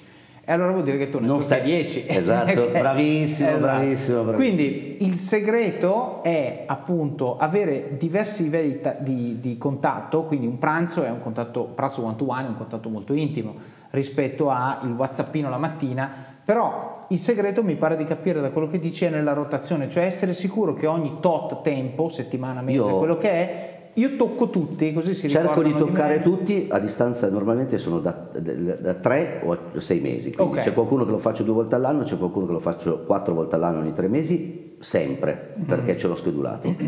E rispetto a quello che dicevi te è sicuramente la rotazione nel mio caso, anche nel coinvolgerli per cercare le soluzioni, cioè questo se te lo racconto ci sarebbe da fermarsi e dire ma sei un ingegnere? No. Mm. Io nel mio CRM ho scritto ho un, un, un, flag che è il lead status, dove okay. mi scrivo se tu hai già fatto una richiesta a me, se io l'ho già fatta a te, okay. se tu hai, se, sei già diventato il match che io ti ho fatto e si è trasformato in un'opportunità di business, mm-hmm. ok? Oppure se è solo un contatto, mm-hmm. ci siamo parlati, hai fatto l'onboarding ma non abbiamo ancora fatto niente. Quando scelgo i 5 manager da coinvolgere per trovare la soluzione, non sono sempre gli stessi. Certo. Li scelgo per fare rotazione, ah, okay. sia per scegliere la soluzione, sia per certificare le... Certo. Perché hai, hai detto una cosa sei troppo, sei troppo forte. La rotazione non me l'aveva ancora chiesta nessuno. La rotazione, bene. Sì, perché se no rischia... Beh, però rotazione circolare fa, fa veramente... Ci, esatto. ci sta, eh? Il network circolare che ruota. Che ruota. Giustamente, se l'hai fatto rotonda... che ruota è bellissimo, bellissimo. Va bene. Senti, volevo chiederti un'altra cosa su LinkedIn. No? Allora, come detto prima, un consiglio per chi ci ascolta. Scusa, ti posso fare la battuta, però certo. come dici bene LinkedIn. Io eh, quando sono stato una volta ai Caraibi ho detto, eh, eh, lavoro su LinkedIn, mi guardano e eh. facevano, what? What is it? What is it? LinkedIn. LinkedIn. Lo diciamo veramente male eh, all'italiano. Guarda, ti dico, la cosa peggiore che dicono gli italiani, qui lo dico e eh. lo ripeto, è PayPal. PayPal. PayPal, si chiama PayPal, si dice PAL, quindi chiamiamolo PayPal. Bellissimo, bellissimo. Vabbè, detto questo, ehm, allora LinkedIn, come le persone lo utilizzano, come dovrebbero, a tuo parere, sulla tua esperienza, utilizzarlo oggi per costruire, per, per costruire una relazione, non dico tante o farlo di mestiere come nel caso tuo, anzi poi ti chiederò come fare a entrare in contatto con te, ma in generale Se io oggi voglio raggiungere una persona o un'azienda tramite LinkedIn, quindi non ho un intermediario, voglio farlo, qual è secondo te, quali sono delle cose da fare, delle cose da non fare per aumentare la probabilità che il mio messaggio venga letto e sortisca l'effetto desiderato. Se, se, sei la duecentesima persona che mi dice che devo fare una masterclass per raccontarlo e spiegarlo. Di oggi probabilmente. No, no, però sì, sì, sì, me, lo continuo a dire o che dovrei fare dei podcast su come spiegare, eccetera. Io, io dico che parto dal buon senso e dalla buona educazione. Mm. Ecco. Tu, intanto un messaggio, la richiesta di connessione che non è personalizzata, quindi mm-hmm. ci sono i due tastini, uno schiacci un bottoncino come un robot, collegati, l'altro è personalizza invito, mm. ok? Cosa ti costa scrivere personalizza invito e, e, e dirmi chi sei e cosa mm-hmm. fai? E essendo un contatto nuovo, mm-hmm. se tu non hai fatto una preparazione o se non c'è una ragione per collegarmi, perché io e te ci dovremmo collegare?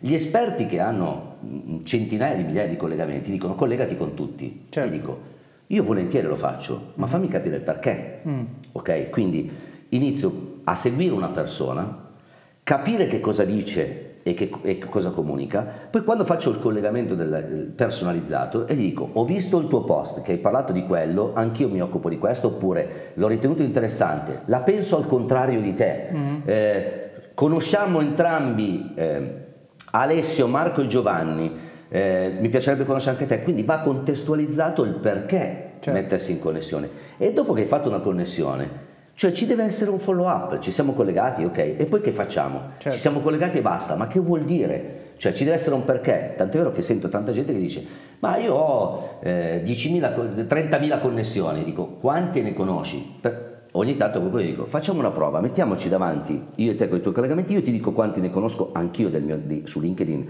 ne ho almeno il 60-70%, 60% tutti che non conosco. Mm. Non solo i 2000, d'altronde se, se, la matematica non è un'opinione, io dico 2800 persone ce li ho, penso che sono stato eh, in un'azienda, la più grande azienda di fondi italiani che tu conosci ma non facciamo troppi nomi, e mi dice senti ma vieni, vieni da noi a, fare, a, insegnare a fare networking ai nostri consulenti, io ho detto mm. non lo faccio di mestiere, mm.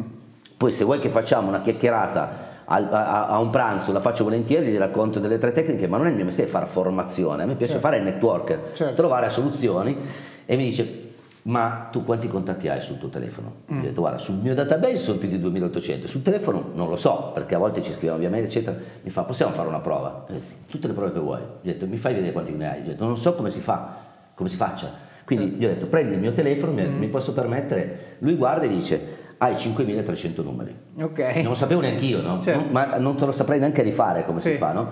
E mi ha detto, questo vuol dire saper fare networking. Certo. Ha detto, io ho persone che dicono, so, ho, ho, il mio network e conosco 150 persone, 150 e 5000 sono una cosa diversa. Chiaro, chiaro. E quindi tu dici essere personali, spiegare il perché Bisogna stiamo spiegare il perché, il, il, contatto a freddo è una cosa mh, mm, mm, che non piace, io adesso siamo dall'altra parte del computer, ma se ti faccio vedere i messaggi che mi arrivano, uh-huh. Allora, quelli che, che non, non scrivono un messaggio secondo me non dico che sono dei pelandroni, però non mi stai dimostrando il perché ci abbiamo voglia di certo. collegarci. No, Puoi diciamo essere importante au- quanto vuoi. Eh. Aumenti eh? la probabilità che io lo ignori se fai così, questo è il problema. La, la tendenza. Perché devo fare io il lavoro di capire. Scrivi un messaggio sai. personalizzato e scrivimi il perché. Certo. A me capita, e, mh, mm, mm, quasi, non ti dico quasi tutti, ma quando lo mando lo mando mirato, quindi non è che ne mando uno tutti i giorni, cioè o guardo che cosa succede, guardo chi l'ha scritto, guardo cosa ha commentato e posso dire guarda ho visto che Davide Cervellin ti, mi, ha, mi, ha, consigliato un tuo post dove hai parlato di ESG, mm. è un argomento che mi interessa, io oggi lo tratto con Elisabetta, ho già seguito due progetti, mi piacerebbe sentire cosa ne pensi di questa cosa qua, cioè certo. se uno riceve un messaggio del genere non solo accetta la connessione, ma si aspetta che poi parliamo di ESG, di, di, di aziende, di, quindi si aspetta un follow up e di proseguire in questo rapporto. Chiaro, chiaro. Quindi questo è il consiglio che do come prima cosa e poi non farli cadere. Mm, mm, mm. Cioè se uno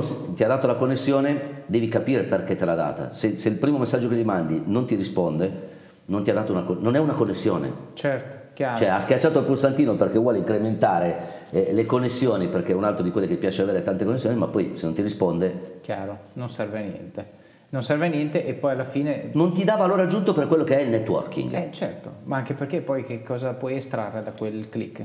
Cioè, niente, niente puoi, puoi solo dire che hai 30.000, 50.000, 100.000 connessioni, ma ne, non è una relazione. Esatto.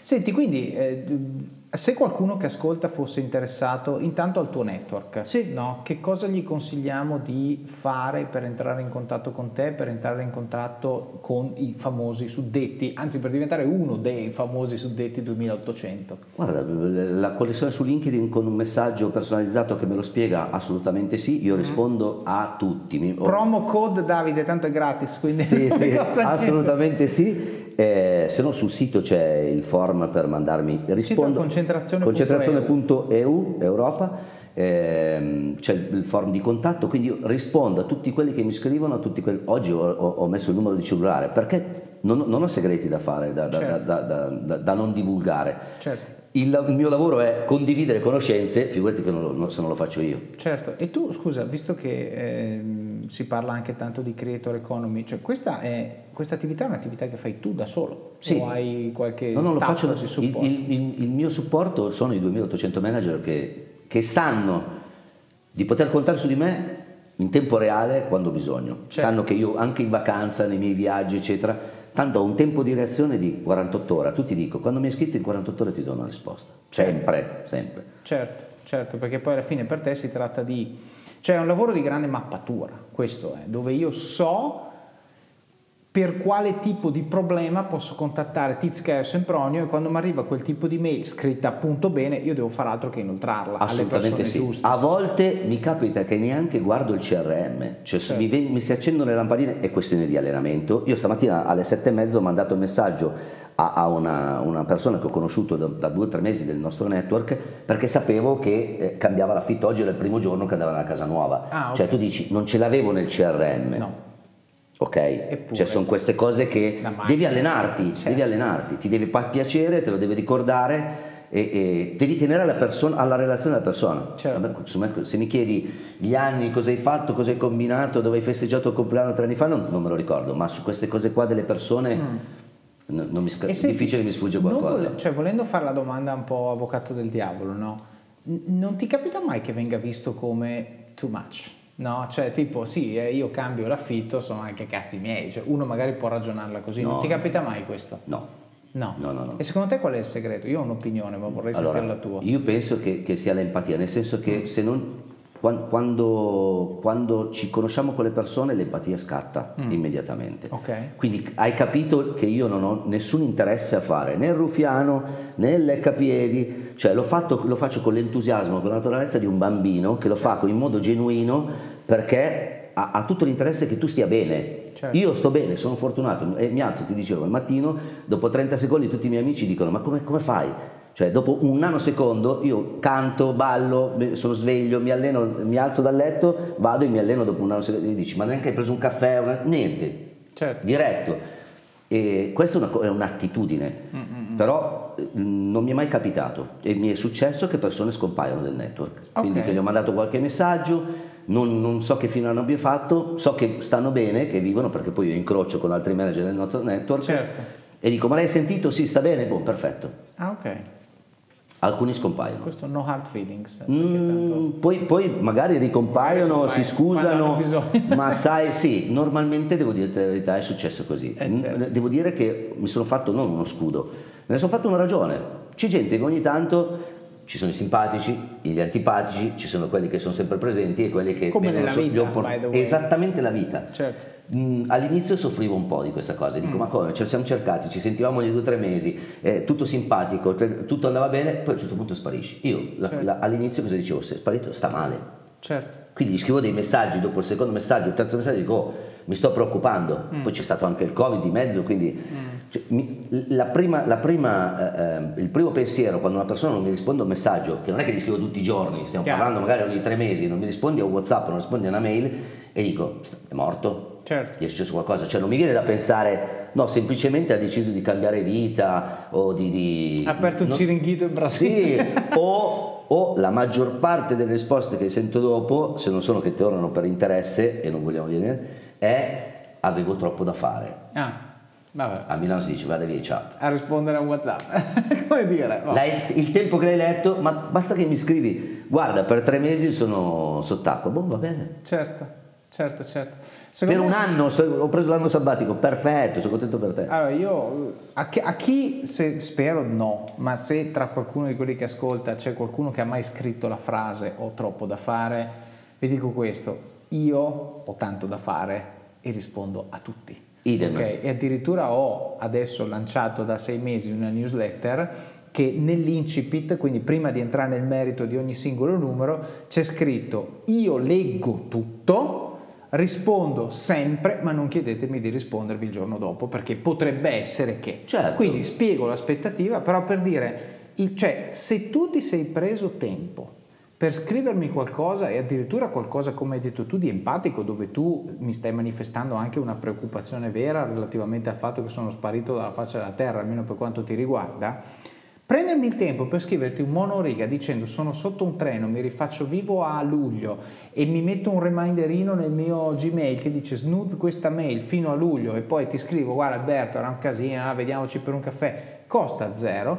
ma è esattamente la risposta alla domanda come si fa a costruire e mantenere il network, perché così facendo la gente continua a tenerti in mente e quel momento in cui tu hai bisogno avrà lasciami dire, una riga nel CRM fresca, no? Perché sì, sì. chiaramente hai nutrito quella relazione. Se invece eh, hai fatto solo check-in all'inizio, io sono questo, contattami per questo, eccetera, poi continua a essere ignorato, non è che tu lo tagli fuori, ma ovviamente sarà più difficile che tu riesca a trovare un, un'utilità di questa persona all'interno del network perché non hai informazioni fresche, perché magari non ce l'hai troppo Guarda, beh, eh, facciamo una spoilerata, però siamo due persone che dicono che rispondono a tutti e io sono convinto che anche tu lo faccia. Io lo faccio sempre. Mi ha scritto certo. ragazzi giovani, gli ho dedicato del tempo e se non avevo, non avevo del tempo gli dicevo mi dispiace, non ho del tempo perché sto facendo altre cose, mi richiami tra tre mesi e dopo tre mesi, nella, col- magari sono, mentre sono in autostrada, gli ho parlato, ragazzi giovani, chi aveva più problemi, chi, a tutti. Certo. Eh, ho partecipato al VUBI l'anno scorso, se non sbaglio, e l'amministratore delegato, senza dire il nome, ma della più grande società oggi di logistica, dice, ha detto davanti a tutti, io rispondo a tutte le mail. Mm. Ha detto, guarda, questa è veramente figa, mm. donna. Mm. Gli ho scritto tre mail, a distanza di sei mesi uno dall'altro. Sei mesi, me lo sono, me lo sono scritto certo. e lei non mi ha risposto. Okay. In modo molto gentile dicendo, ho visto il, il, il VB, sì. eri presente, hai detto che rispondi a tutti, eh. ti sto solo scrivendo questa mail per vedere se è vero che rispondi. Certo. Bastava scrivere ok, non ok, certo, zero. Certo. Non ho proposto niente semplicemente per vedere se era vero. Certo. Non ha risposto.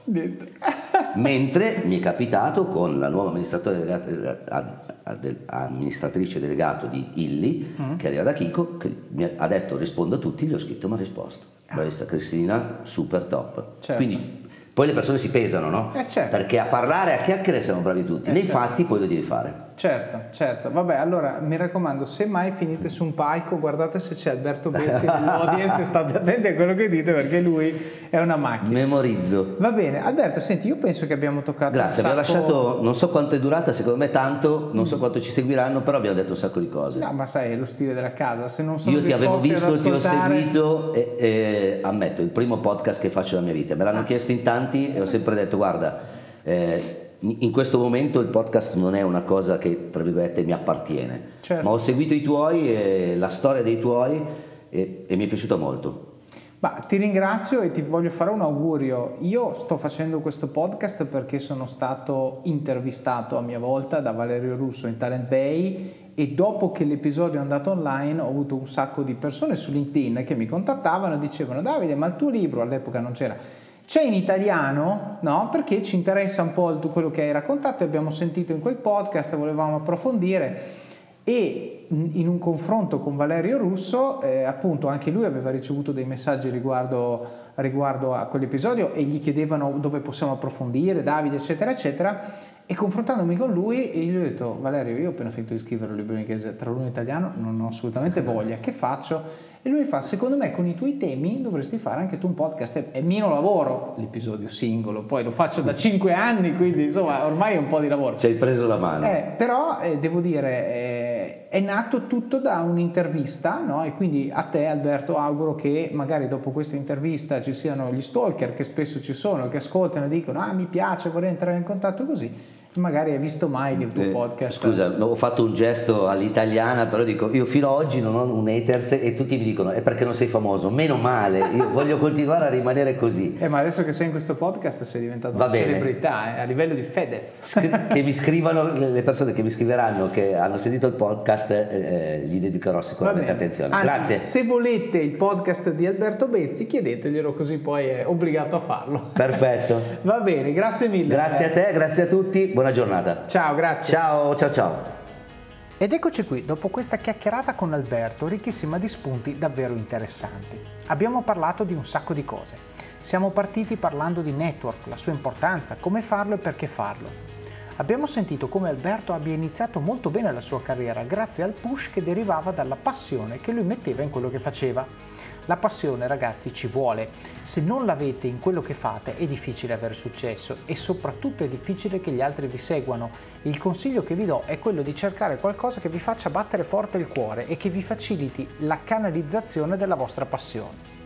Abbiamo parlato dell'importanza di fare scelte professionali che ci rendano una risorsa scarsa, una risorsa di valore, una risorsa non facile da rimpiazzare. Questo ci dà leva in una negoziazione e ci permette di ottenere il massimo da ogni relazione professionale. Abbiamo discusso l'importanza di capire gli aspetti tecnici di quello che facciamo. Non dobbiamo essere maestri o i massimi esperti, ma dobbiamo sforzarci di capire bene tutti gli aspetti di quello che facciamo per poter interloquire con efficacia con tutte le persone, colleghi, clienti, fornitori ed essere incisivi e non farci prendere per il naso. Avete anche sentito la forza che Alberto ha avuto di ripartire dopo un colpo che francamente avrebbe messo KO tantissime persone. Sicuramente ha passato un periodaccio nero, triste, ma ha avuto la forza e l'umiltà di chiedere aiuto e di farsi aiutare da amici, da professionisti, da persone attorno a lui che gli volevano bene. Ragazzi, io non auguro a nessuno di voi nemmeno una frazione di quello che ha passato Alberto, ma se dovesse succedere, ce l'avete la rete di sicurezza? Avete attorno a voi persone in grado e disponibili a darvi una mano? Da questo spiacevolissimo episodio però Alberto ha fatto una riflessione profonda su chi avrebbe voluto essere, quali erano i suoi punti di forza, i tipi di persona con i quali avrebbe voluto lavorare e ha intrapreso un percorso che lo ha portato a definire un lavoro che gli piaceva, che gli dava soddisfazione e che gli dava energia. Abbiamo poi parlato dell'importanza delle referenze, ovvero di avere persone che siano in grado di parlare bene di noi e del nostro lavoro se qualcuno glielo chiede. Vi siete mai chiesti che cosa direbbe di me questa persona se qualcuno glielo chiedesse? Ecco, pensate poi a cosa dovete fare voi per far sì che tutte le persone nel vostro network siano in condizione di parlare bene di voi. Questo è il potere delle relazioni, non sapete mai a chi potrebbero chiedere, ma un endorsement genuino è sempre un grandissimo vantaggio che dovete cercare di sfruttare ogni volta che potete. Abbiamo anche sentito una perla di Alberto, prima di tutto dare. Iniziare una relazione dando valore, cercando di metterci al servizio dell'altro, è un modo eccezionale per stabilire goodwill e generare quella genuinità di rapporto che ci aiuterà nel momento in cui dovessimo essere noi ad avere bisogno dell'altra persona. Ma attenzione, non intendo dire che dobbiamo dare in funzione di quello che vogliamo ricevere, ma dare punto e basta. Se poi ti torna bene, se non torna, bene lo stesso. Abbiamo parlato di come mantenere e non solo costruire un network. Alberto ci ha dato i suoi trucchi, ci ha parlato di creare connessioni, fare introduzioni e sostanzialmente avere un genuino interesse per la vita delle persone con le quali ci relazioniamo. E alla fine abbiamo parlato di LinkedIn, di come usarlo bene, di come viverlo come uno strumento di comunicazione e di relazione, non come una piattaforma transazionale e fredda. Come sempre vi invito a praticare gratitudine a chi vi aiuta. Spesso gli ospiti del podcast mi scrivono qualche settimana dopo che ho pubblicato l'episodio condividendo messaggi che hanno ricevuto da voi, messaggi di apprezzamento per l'episodio, per la loro storia e per quello che vi ha insegnato. Fatelo, mi raccomando. Il podcast vive anche di questo, vive di emozioni positive, di persone che imparano, che crescono, di ringraziamenti, di collegamenti tra persone nati quasi per caso. Questo in realtà è un consiglio molto più ampio. Se qualcuno fa qualcosa per voi, qualcosa che vi fa crescere e vi rende migliori, ringraziatelo. Renderete la sua giornata, come spesso accade con le mie quando mi scrivete, migliore. Passiamo ora al supporto, la fase in cui siete voi i protagonisti e in cui dimostrate con pochi e semplici ma significativi gesti quanto impatto abbiano questi contenuti nel vostro quotidiano e quanto sia importante per voi che il podcast continui a crescere. Quindi come fare? Il primo modo è Patreon ed è il primo link che trovate nelle show notes. Vi basta andare su officeofcards.com barra podcasts e cliccare questo episodio oppure andare su patreon.com barra officeofcards. Con Patreon potrete supportare questo podcast ed aiutarmi a renderlo migliore, sia in qualità che contenuti. In cambio avrete accesso esclusivo a tutti gli episodi appena sono pronti e altri contenuti esclusivi che caricherò solo per gli abbonati. Grazie di cuore a tutti gli iscritti a questo club di supporter. Il secondo modo, come detto all'inizio, è il canale YouTube in cui dovete iscrivervi per ricevere notifiche quando pubblico nuovi video. E ovviamente se vi piacciono interagite con il canale e fate capire a YouTube e alle persone che vedono questi video che sono contenuti che vale la pena guardare e magari anche condividere. Basta un like, un commento e l'algoritmo di YouTube dice Oh wow, questi contenuti generano engagement. Aspetta che li spingo un po' nei video suggeriti di qualche altro utente. Quel tipo di algoritmi sono stati il mio lavoro per anni, so molto bene come funzionano e quindi vi prego spingete. Il terzo modo è lasciare recensioni del libro Office of Cards su Amazon magari raccontando quali parti vi sono piaciute o quali tecniche e consigli avete messo in pratica e hanno avuto impatto nella vostra vita. So che molti di voi regalano Office of Cards ai loro amici. Chiedete anche a loro di lasciare la recensione del libro quando lo hanno finito. Il quarto modo sono le recensioni del podcast, sia su Apple Podcast, dove potete anche lasciare un commento, che su Spotify, dove potete lasciare solo le stelline. Ci mettete davvero 30 secondi, anche meno, ma è molto importante perché aiuta gli altri a scoprire e provare questo podcast. Il quinto modo, suggerite persone che vorreste io intervistassi o temi che vorreste io trattassi. Questo podcast lo faccio io, è vero, ma lo faccio per voi. Un po' come i regali che si dice debbano piacere a chi li riceve e non a chi li fa. Anche qui sta a voi aiutarmi ad aiutarvi e identificare temi o persone che ritenete possano fare bene a questo gruppo. Il sesto modo sono i link nelle show notes, in cui trovate i principali punti di cui abbiamo parlato in ciascun episodio. Tutti i link a cose che magari non conoscete per poterle approfondire. I profili degli intervistati, foto, materiali audio-video e link utili, a volte con codice di affiliazione, di strumenti che vi aiutano a crescere. Il settimo modo, prima di fare il vostro shopping su Amazon, mi raccomando va solo da web, quindi solo dal sito, dalla app non funziona, passate dalle show notes del podcast su officeofcards.com barra podcasts e cliccate sul link di Amazon oppure comprate uno dei libri che suggerisco nella sezione libri del sito, così aiutate voi stessi a crescere e anche il podcast, il tutto con un semplice clic. L'ottavo modo è parlare del libro e del podcast con le persone che vi stanno a cuore, amici, colleghi, parenti. Leggetelo insieme a persone alle quali tenete e discutetene come in un book club. Taggate il libro o l'episodio che più vi ha colpito sui vostri profili social, in modo che il numero più alto possibile di persone possa beneficiare di questi contenuti. L'ultimo, il nono modo, è il più importante di tutti. Mettete in pratica quello che avete imparato e dimostrate coi fatti che le cose di cui parliamo qui funzionano Fatevi ispirare e contagiare dalle storie che sentite in questo podcast. Io intervisto persone davvero normali che però si applicano, si impegnano e lavorano sodo, raggiungendo così risultati eccezionali ed è una cosa che potete fare benissimo anche voi. Vivete al massimo, spingete sull'acceleratore, fate quelle benedette 30 flessioni al giorno, quella dieta, quel video, quel blog post o qualsiasi sia la cosa che nutre le vostre passioni e usatele come opportunità di crescita personale e professionale. Lo so che è difficile, ma è proprio nelle difficoltà che troverete crescita e successo. Decidete ora chi dovete diventare per avere successo e raggiungere gli obiettivi che vi siete prefissati. Il vostro domani inizia oggi e il vostro oggi inizia adesso. Vi auguro buon proseguimento di giornata e di settimana. Alla prossima!